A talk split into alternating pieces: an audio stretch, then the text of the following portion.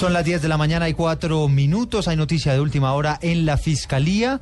Hay nuevas vinculaciones en la Unidad Nacional de Protección con relación a el escándalo que está eh, sacudiendo a esta entidad. Los detalles desde el búnker eh, de la Fiscalía. Angie Camacho.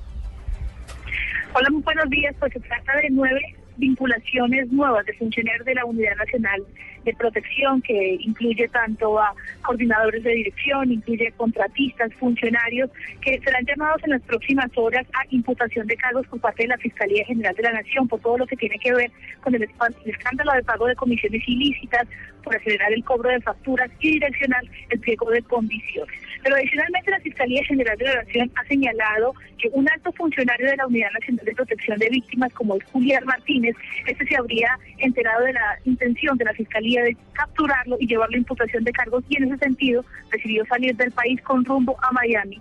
En ese sentido, también la Fiscalía ha dicho que ha solicitado a los Estados Unidos para que se dé una circular roja y este hombre sea traído a Colombia para responder por los delitos que se le imputan.